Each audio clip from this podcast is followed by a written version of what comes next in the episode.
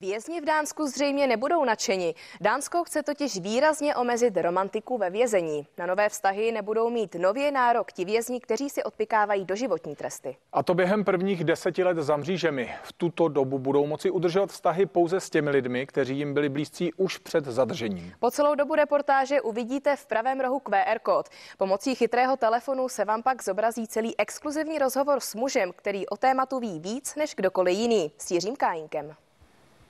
Vězni odsouzení na doživotí jsou stále více žádaní, aspoň v Dánsku a právě tento alarmující nárůst chce vláda rázně zastavit. Očividně tomu musíme učinit přítrž. Trestanci s doživotním trestem by neměli mít možnost využívat naše věznice jako seznamovací centra nebo mediální platformy k chlubení se svými zločiny.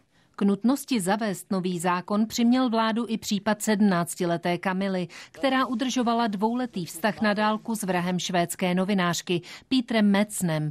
Na nedostatek faninek si nikdy nestěžoval ani nejznámější český vězeň Jiří Kajinek. Na rozdíl od spoluvězňů za mříže dostával stovky dopisů. Romantické dopisy jsem dostával od ženy od mužů. Bylo to o obrovský podpoře hlavně. Podle Kajinka je dánské rozhodnutí zakazovat vězňům navazovat nové vztahy nesmysl. Vězeňská služba by se měla snažit připravovat všechny vězně na výstup z vězení, aby se mohli adaptovat, aby se mohli aklimatizovat a aby se mohli začlenit do společnosti.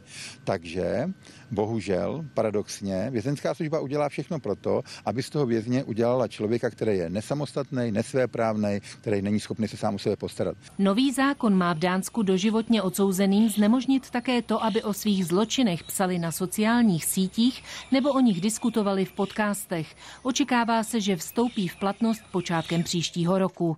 Hedvika Kropáčková a Barbara Zich Machová, CNN Prima News.